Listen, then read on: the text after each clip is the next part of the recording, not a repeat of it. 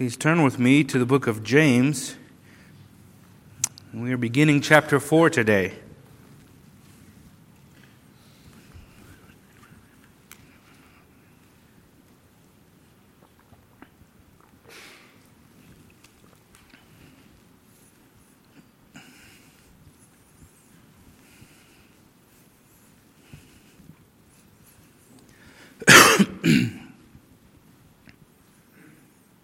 Covering verses 1 through 3, but I'm going to read through verse 6 for the sake of context.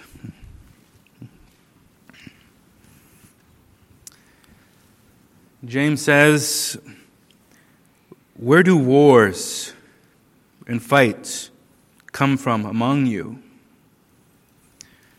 Do they not come from your desires for pleasure that war in your members? You lust and do not have. You murder and covet and cannot obtain. You fight and war. Yet you do not have because you do not ask.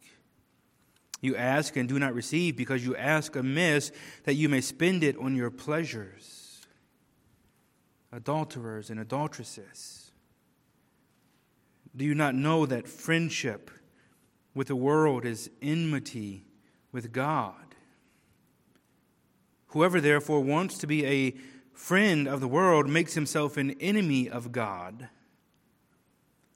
Or do you think that the scripture says in vain that the Spirit who dwells in us yearns jealously?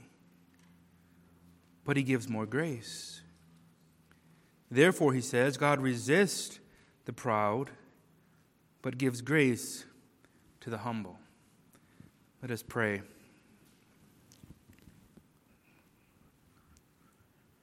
Heavenly Father, we thank you again for another opportunity to open up your word. What a sobering text we have before us. For we know that fights and, and quarrels are so common in the church today as it was even as James wrote this letter. And we ask that you would give us wisdom and understanding as we consider this matter. Help me to be faithful to the text, and we ask for the Spirit's help in applying these truths to our heart. In Jesus' name we pray. Amen. In this text before us, James uses some of the strongest language we see in the New Testament in terms of confronting sins in believers. In fact, the way that he addresses believers is so strong in this text that for some time I thought that there was no way he was actually talking to Christians this way. He tells them they've, they, have they have murdered.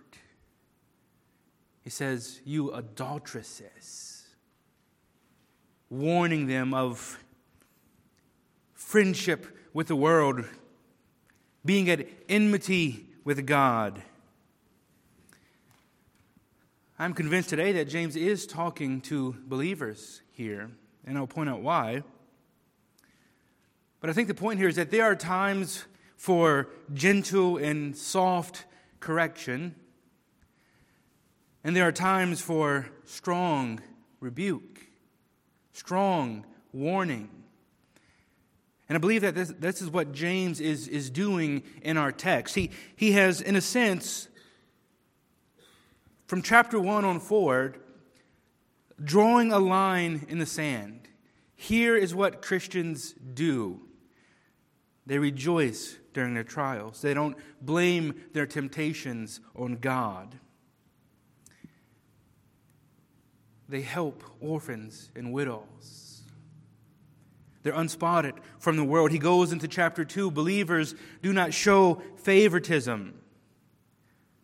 Believers are not just hearers of the word only, they are doers of the word. And he goes into chapter 3 and he says that, that believers have their tongues restrained by God.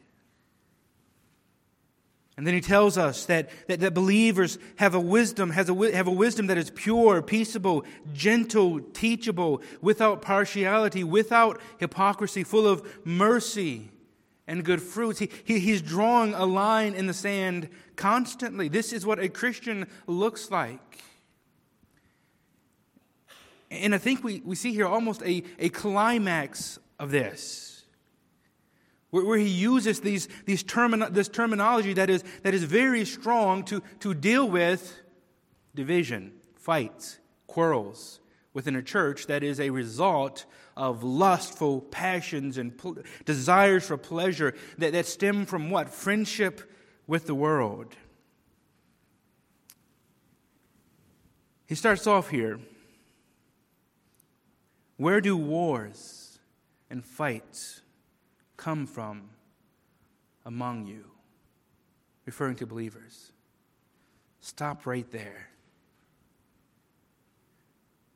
We've talked about this wonderful doctrine of adoption. How we are brothers and, and sisters in Christ in a very real, real way. Not, not theoretically only.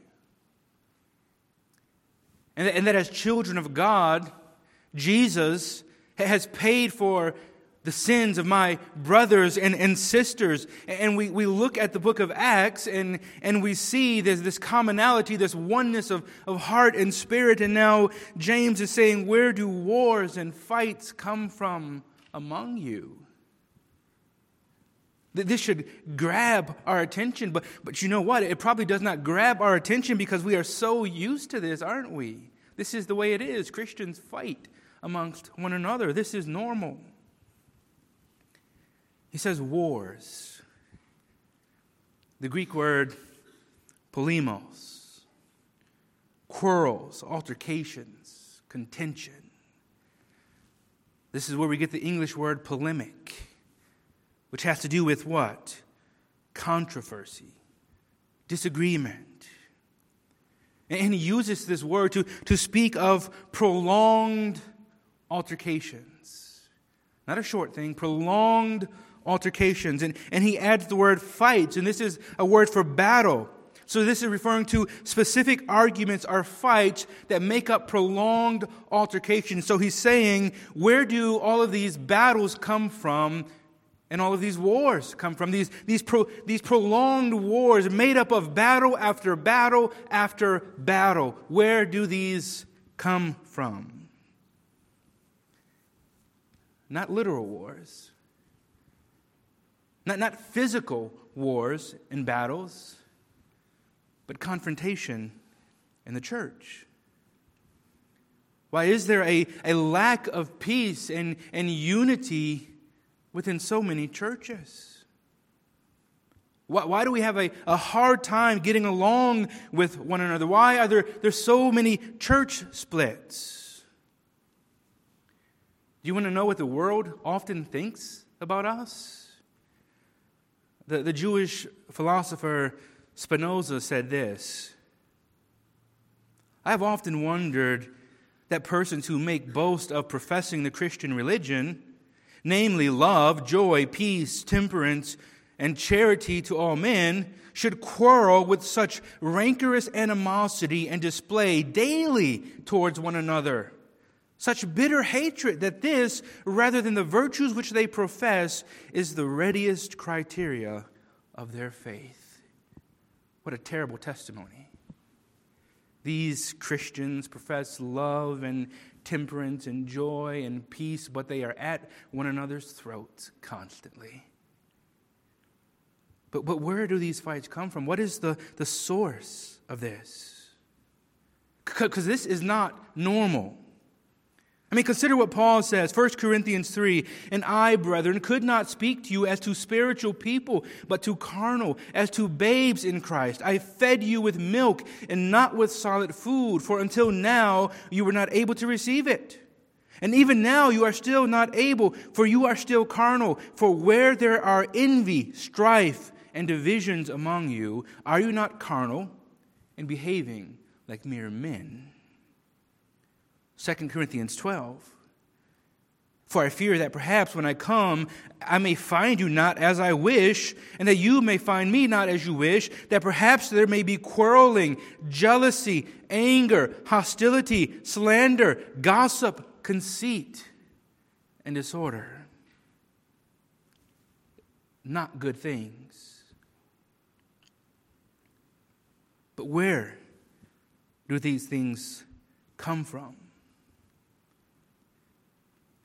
Because what should we be, seeing in the church? What, what, should we be experiencing? What did we just talk about in James chapter 3? What does godly wisdom produce?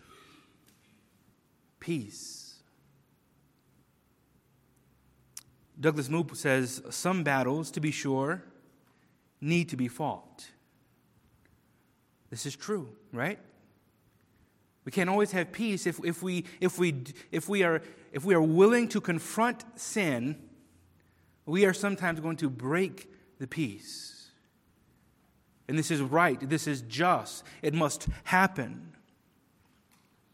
Listen to Moo. He says, But even then, th- these battles that must be fought, that they must be fought without sacrificing Christian principles and virtues. We, we do not know what the disputes that James refers to were about.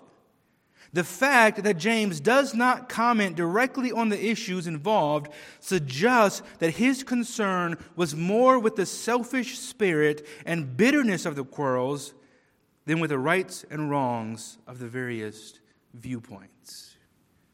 Did you catch that? Think about this. As James tells us where these fights come from, he does not address specific arguments in the church that are taking place.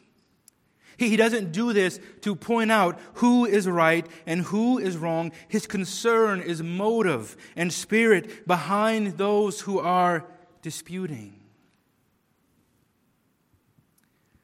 So he begins to tell us where they come from.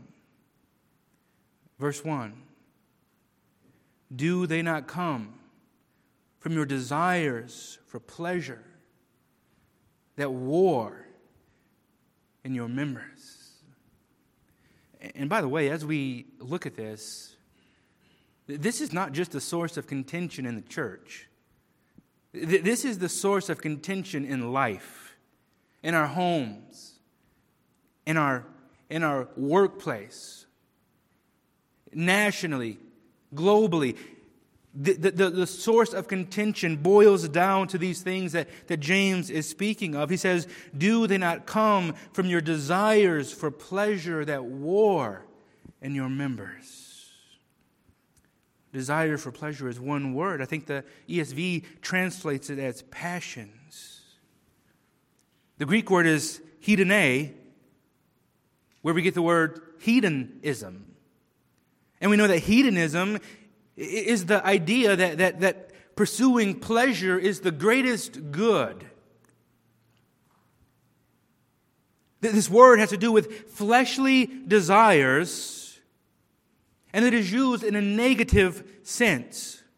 So we can say sinful desires for pleasure. James says these desires for pleasure war in your members. And don't think of desires for pleasure as sexually exclusive. This can mean all sorts of pleasure, whatever you take pleasure in. Perhaps you take pleasure in people thinking highly of you. Perhaps you, you take pleasure in people liking you. Whatever you may take pleasure in, this is what he is referring to your desires for pleasure. They, they are warring within you. James told us in chapter 1 each person is tempted when he is lured away and enticed by what? His own desires. The point is that even though, as believers, we are set free from sin, no longer slaves to sin, we know that we still experience temptation. Pastor Mark pointed it out this morning in, in, in, in Sunday school when he was referring to we are all, in a sense, two spirited. Yes, we are, we are Christians, but guess what? We still can have sinful desires for pleasure. And what do we do? Do, do we mortify those things or do we act upon those things? What, what does Paul tell us in Romans 6? Let not sin, therefore, reign in your mortal body to make you obey its passions.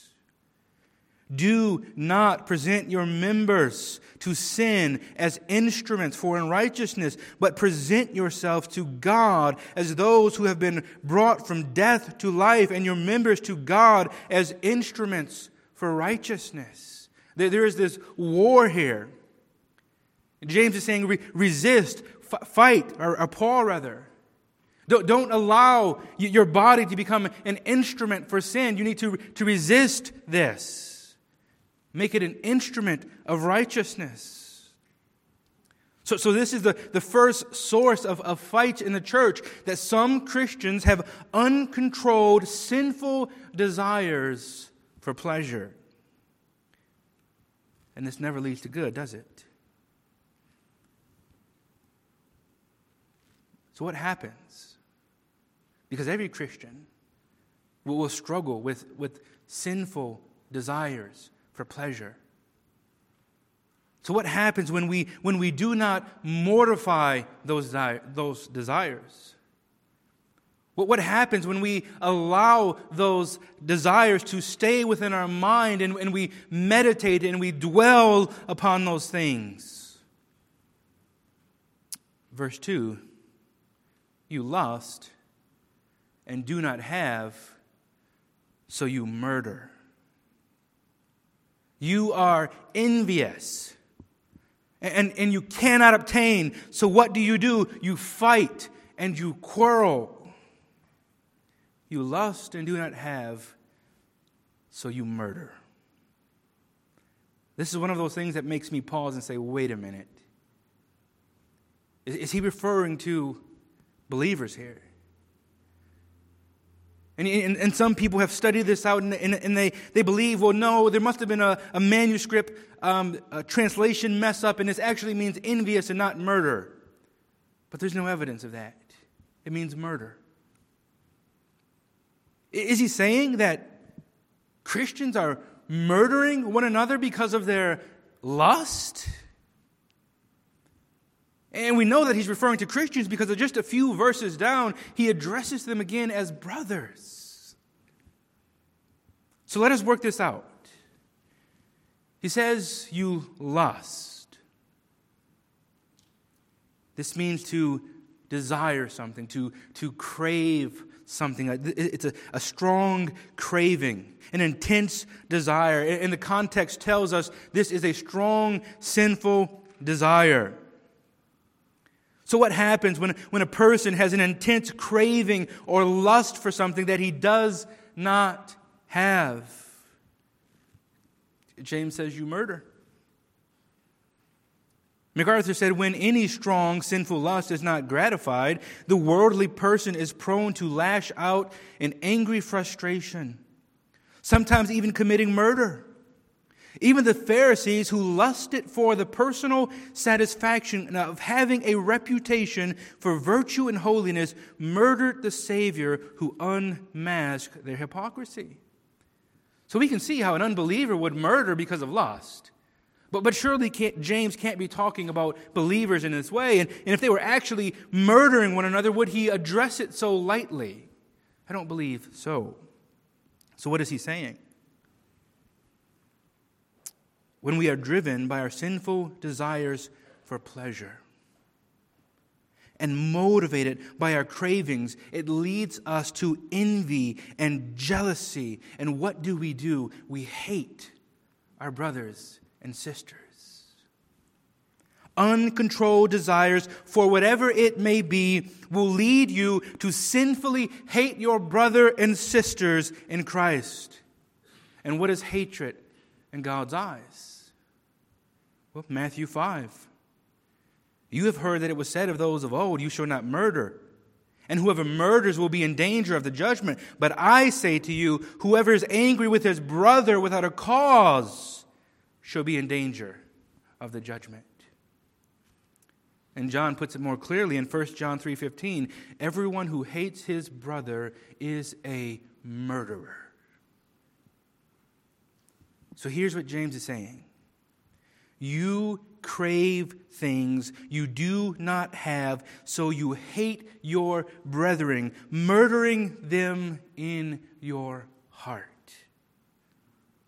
Lusting after what we, what we don't have leads us to hating those who have it and hating those who get, into, get in our way of obtaining it. That's jealousy. Or what we saw in chapter 3 bitter jealousy. I want this position in the church. So, you know what? I'm beginning to hate the person who has it. I want this power and I want this authority. I'm really starting to not like the person who has it. I desire that man or that woman, so I, I don't like the person they are married to. They should have been married to me. Or I want the praise of men, and I hate those who get in the way of it. I want to live comfortably in sin. So I hate the person who, who will call me out on that. I, I desire a certain sin. So, so if the pastor preaches on that, we're going to have a problem. I desire that person's car or their job. They should not have that. They don't deserve it. I don't like them anymore.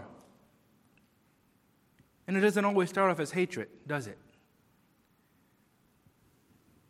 We see people who perhaps they're just a little bit jealous and they don't control those desires. And so that jealousy leads to a great dislike, and it increases more and more and more to the point where they begin to actually hate that person. And they begin to, to hate those who, who are in the way of what they want. So, so where do, do these wars and, and fights come from in the church? A desire for things we don't have. A, a desire for things that, that are not ours. And so we fight one another. We, and we, and we, we hate one another. We are, we are jealous of one another. Interestingly, James just addressed this in chapter 3. This is not godly wisdom. Godly wisdom does not produce envy and jealousy. Those are the characteristics of worldly wisdom. And he adds more. You are envious, and you cannot obtain, so you fight and you quarrel. So, so before he said you desire things that you don't have. Now he's saying that you desire things you cannot obtain.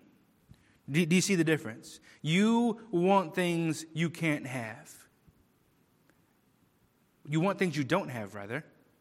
And not only that, but you want things you cannot obtain. You, you are envious and you cannot obtain, so you fight and you quarrel. The word envious is zelo. This is where we get the word zealous is sometimes translated as jealousy. It's a strong desire. A strong desire for, for what we cannot obtain. What is this? This is covetousness.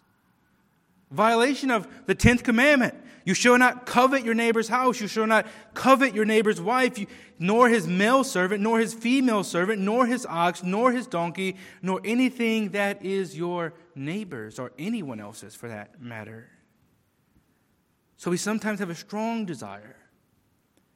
We, we covet something that, that we cannot obtain. Not only do we not have it, but we cannot obtain it. MacArthur says when people harbor such fierce desires but cannot obtain what they covet, they fight and they quarrel marital conflicts, family conflicts, job conflicts, national conflicts. All these are the result of unsatisfied personal lust and envy. Men and women. Think about this. Men and women who have uncontrolled desires for pleasure and you take that person, and they are in a situation with uncontrolled desires for pleasure, lusting after things they cannot obtain, what does that do to a person? What, what does that do to a person when you have a, a strong, passionate desire for something that you cannot obtain? You, you feel as though you, you need this. I, I want it. I, I have to have it. But I cannot obtain it. Does that sound like a peaceable person? Godly righteousness is peaceable? No. That sounds like a hateful person, a jealous person who, who was murdering his, his brothers and sisters in his heart. And, he cannot, he still can't obtain what he desires. So, so what's happening there? He, he's quarrelsome, he fights. And he starts wars and he starts battles within the church be, simply because of desires that he can't obtain. Men and women have sinful desires for pleasure that war within them. There, there's this great internal struggle taking place, and, and these desires are not mortified. So men and women, overpowered by sinful desires, lust, or crave for things they don't have, which leads to them eventually hating their brothers and sisters in bitter jealousy. And not only do they desire what they can't have, but they strongly desire or covet those things they can never obtain. This is a recipe for disaster. So, what do they do? They fight and they quarrel. This is a person who has no peace. And a person who has no peace never has peace with others. And what we don't realize is that when we are being driven by sinful desires, we can actually never be satisfied. Calvin said, James seems to intimate that the soul of, of man is insatiable when he indulges in wicked lust. And truly it is so, for he who suffers his sinful propensities to rule uncontrolled will know no end to his lust. And were the world given to him, he would wish other worlds were created for him. There are people in the church fighting. They're contentious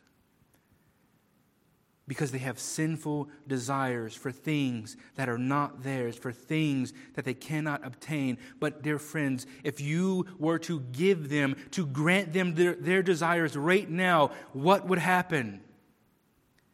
They would begin to lust for something different as Calvin said, give them the world. And they'll say, God, I need another world created for me. This is not enough. Why? Because the issue is never what we don't have. The issue is, is sinful desires. Sinful desires cannot be satisfied. Sinful desires must be, be mortified. Once again, Douglas Moo says, James provides us with a powerful analysis of human conflict. Verbal argument, private violence, or national conflict, the cause of them all can be traced back to the wrongful lust to want more than we have, to be envious of and covet what others have, whether it be their possession or their positions. And James is saying? Folly. You, you fight and you war for, for things you don't have and things you, you cannot obtain. But he goes on and says, Yet you do not have because you do not ask. Is he saying that God will give us everything our, our sinful heart desires if we simply ask? Course not. What did James tell us in chapter 1, verse 17? Every good gift and every perfect gift is from above. God is the source of all good. And in light of that, consider what Jesus says in Matthew 7 11. If you then, being evil, know how to give good gifts to your children, how much more will your Father who is in heaven give good things to those who ask him? The very source of all good says, I am your Father and I give good gifts to those who ask. And, and I want you to, to ask me, to be importunate in prayer, to, to beg me, to come to me over and over again, and I will give you good things if you ask me. I am the, the source of all good. I believe this is what God was saying to David through the prophet Nathan. I've given you all of these things, and if you, if you need it more, why not come to me? Why not ask me? Have I not given you good things? Why would you think that you have to, that you have to, to, to go and obtain something through your fleshly desires and, and passions? Do you think that there was something good out there that I would not give to you? So we say, yes, we, we, we know that, that God is good. And, and He's the source of all good and he gives good gifts to his children who ask. But yet, James says, you don't ask. That's rather odd, isn't it?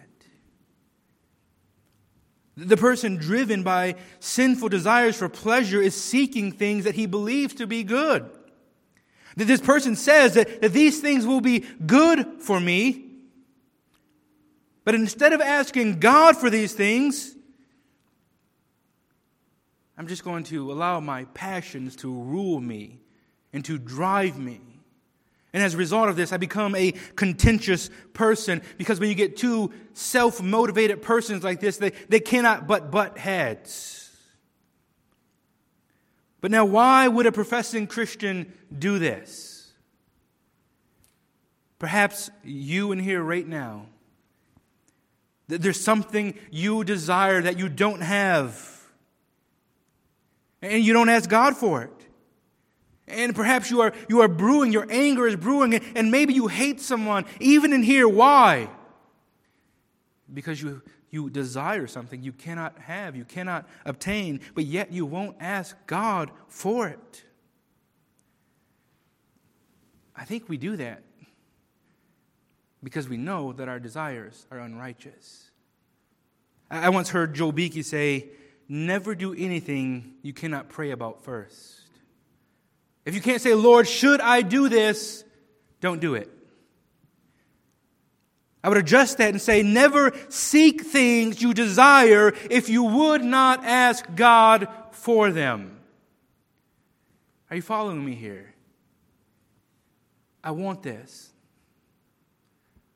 I better pray about it. No, I'm not that dumb.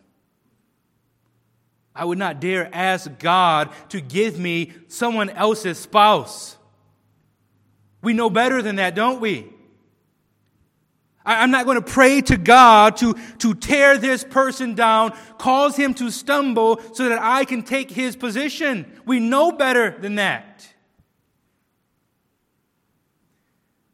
We know better than to ask God for things that we would use to sin. We know better than to ask God for things that we lust after and sinfully covet. We know better than that. So we desire those things, but we don't ask God for them because we know better than to do it. So perhaps you say this is true. There are things that I desire that I don't ask God for because I know they are wrong. But here's the question Are you mortifying those things? Because if you are not killing those desires, those passions, they will kill you. They will make you contentious and they will make you become a, a person who starts fights and wars in the church in every place you go. But, but perhaps you say, okay, I don't ask God for those things, but, but there are things that I ask God for, and He does not give them to me. Perhaps even those things we need to examine. and, and be honest with ourselves and say, why am I really asking for these things? Lord, I need a new car. Provide me with a Mercedes Benz. That's that's not just transportation. What is the heart behind that? Perhaps motives that, that are impure. Lord, provide me with this position, knowing in my heart that I am lusting after the praise of men. And so the Lord loves me and He doesn't provide it. Lord, provide me with a better job. Knowing that my only desire is to buy more adult toys so that I can have more fun and neglect my responsibilities even better. Lord, provide me with this or that. Why? Because all the ladies or all of the fellows will like me if I have it. E- even things that, that are not inherently evil. So sometimes we need to examine our hearts and say, why are we asking for these things? Is our motive pure? We wonder why God doesn't give us certain things, but, but we are like children asking God for a knife. Isaiah's sleeping, so I can say this now. Daddy, give me a knife. No. Don't you love me, Daddy? You want me to come to you for things and ask you, don't just go and take it. I need a knife. No. Do you hate me? How come you don't, how come you don't answer my prayers, Lord? You, you don't give me the things that, that I ask for.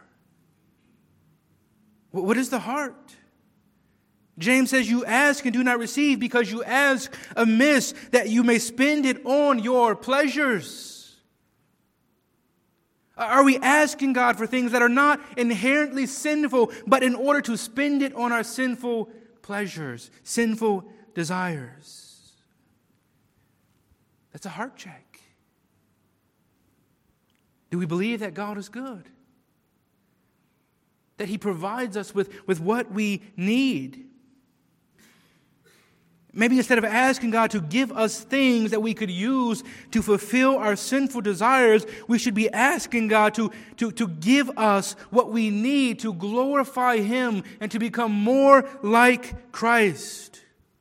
And ask Him to, to make us content with what He provides. I asked the Lord many years to make me a full time pastor. That's what I desired from my early 20s. Lord, don't you love me? Didn't you call me to do this? But I'll tell you what, if the Lord would have called 24 year old me to become a full time pastor, it probably would have been to my destruction. Because even something that, that, was, that was good, I was not yet ready for. And God is a good Father who does not give us what is not good for us. So, so our responsibility is to, to ask God in, in, purity and, and leave it in His hands. Not to say, Lord, I think you called me to this and I need it, but, but you're not giving it to me right now, so I'm going to lust after it and desire it strongly to the point that I become contentious and fight and quarrel because I cannot obtain it. We need to pray. And we need to trust in God that He is a good Father who gives good things to His children who ask. So, again, what is the source of our conflicts? Uncontrolled, sinful desires. Not taking our request to God. And when we do, praying for things that are only designed to fulfill our sinful passions. He's writing this to Christians. What a sobering reminder of our need for Christ. What, what a sobering reminder of our, of our need for, for the Holy Spirit to sanctify us I mean, we, we, he's writing to a people who have been redeemed by Christ. And, and just look at the, the amount of grace that is needed here. These people left to themselves, even as Christians, they're fighting, they're killing one another in their hearts over sinful desires. And this is why James warns them you, you adulteresses, you are being unfaithful to God. You, you are making yourself friends of the world. Don't you know that this is enmity with God? Don't we need grace? What a, a reminder of our need to, to abide in Christ. That, that we continue to, to get the, the grace of, of Christ flowing down through the vine to us. And what a need we have for the Holy Spirit to, to help us, to, to mortify our, our sinful passions. Just think of how often you, you find yourself desiring sinful things desires for, for sinful pleasure, even as a Christian. These things do not go away on their own, but we must mortify these things. We must be killing these desires. And, and dear friends, if we do not kill these desires, what happens? We begin killing the local church as we hate one another and as we fight and war. But again, our need here is godly wisdom. This wisdom that is pure and, and peaceable and gentle and teachable. This, this wisdom, you notice how James transitions from, from godly wisdom to why are there fights in the church? He, he showed that, that worldly wisdom leads to what? Chaos. A, a church with fights and wars, what, what do we call that? That's chaos. And godly wisdom leads to what? It leads to, to peace. When we are getting along with one another, when we are humble and teachable and, and, and gentle and, and, and willing to yield, what does that lead to? It leads to peace within the church. So, so now we are seeing the, the, the, the, practical outplaying of, of worldly wisdom versus godly wisdom. Worldly wisdom leads to wars and battles, godly wisdom leads to peace the church we see in Acts, where brothers and sisters are sharing all things in common. One spirit with one another, one heart with one another, fellowshipping with one another daily. That, dear friends, should be the norm. Let us not look at fights and, and battles in a church and say it's just what happens in American Christianity. This is not God's will for us. But this also shows us what? A need for us to examine our own hearts. Because all it takes is one or two of us to, to begin to allow our passions to run wild. And what happens? Not only does it affect us, but it actually starts affecting others. We say, well, well, if I allow my passions to, to run wild, it only affects me. James says it causes wars and battles in the church.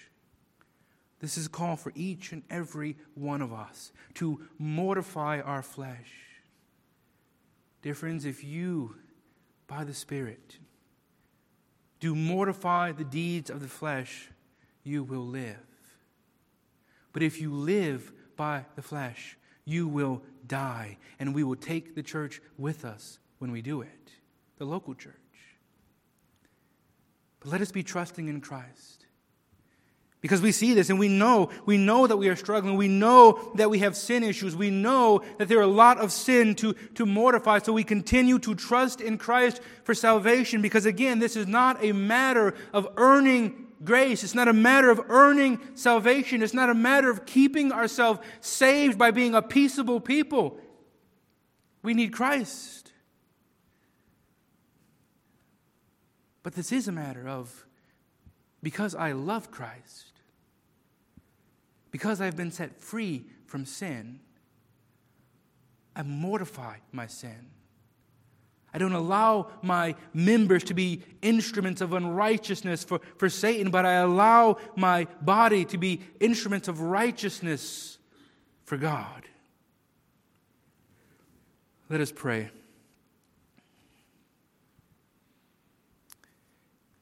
Dear Lord, we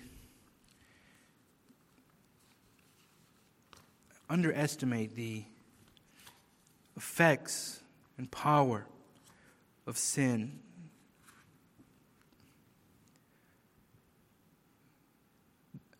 That living with unmortified sinful passions can not only destroy our own souls, but cause fights and wars in the church. What a grievous thing, Lord, that we would hate our brothers and, and sisters and, and murder them in our hearts because of our own sinful passions. Lord, forgive any of us if we've done that.